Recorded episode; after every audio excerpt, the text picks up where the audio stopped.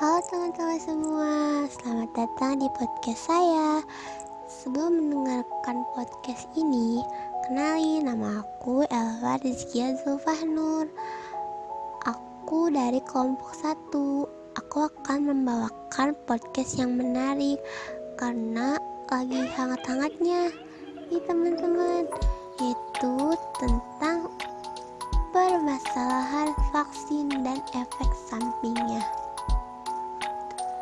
Ya, aku mau nanya nih, di sini siapa yang belum vaksin? Ayo siapa? Kalau belum, cuma karena takut efek sampingnya, yuk dengerin podcast ini supaya kamu tahu berita yang beredar itu asli atau hoax. Kalian pasti tidak asing lagi bukan dengan yang namanya vaksin? Iya, vaksin atau vaksinasi adalah upaya pemerintah untuk memutuskan rantai penyebaran virus COVID-19. Tetapi usaha pemerintah itu belum terlaksana dengan baik. Mengapa ya? Hal ini karena adanya masyarakat yang berbeda argumen. Contohnya adalah karena efek samping vaksin. Sebagian orang berkata efek samping vaksin itu bahaya.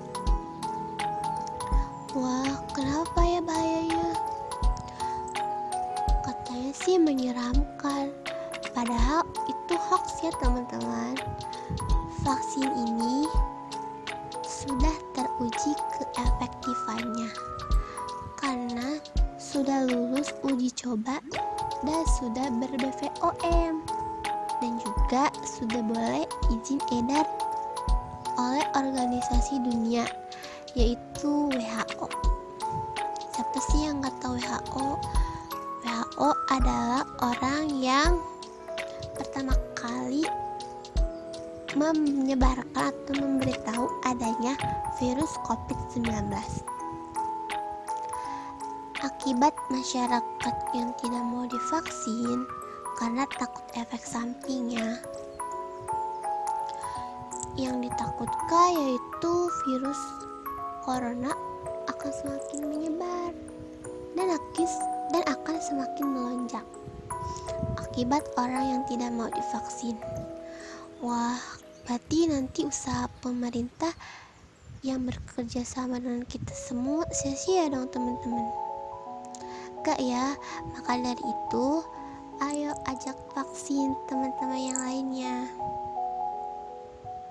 Selain itu masyarakat mempermasalahkan efek samping ini karena nanti sakit dan bisa sampai meninggal. Wah serem banget ya. Tapi tenang berita ini hanya hoax ya teman-teman.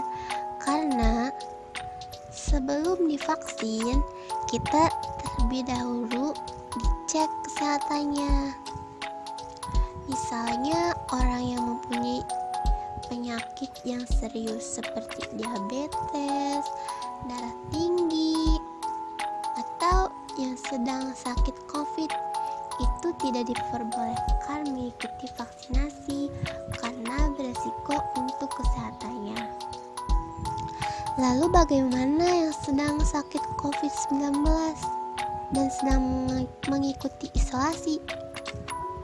Nah, untuk bisa mengikuti vaksinasi, orang yang terpapar virus COVID-19 ini diharuskan menunggu 3 bulan setelah sembuh dari COVID-19. Terus apa sih solusinya untuk bisa mengatasi permasalahan-permasalahan ini? Nah, solusinya untuk mengatasi permasalahan ini adalah salah satunya melalui sosialisasi. Lalu, sosialisasi apa yang dilakukan dan bagaimana? Pemerintah bersikeras agar masyarakatnya mau divaksin dengan mengadakan sosialisasi melalui media sosial yaitu di internet. Sekarang banyak ya artikel-artikel yang membahas tentang vaksin. Dan juga di jalan raya melalui pemasangan poster atau billboard. Nah, kita kan kalau misalnya ke jalan raya suka melihat poster poster yang bertuliskan ayo vaksinasi. Nah, itu adalah usaha pemerintah untuk mengadakan sosialisasi agar masyarakatnya mau divaksin dan menghapuskan berita-berita hoax tentang bahaya vaksin. Ingat ya, vaksin itu efek sampingnya tidak seseram dan tidak sebahaya itu karena sudah diuji keefektifannya.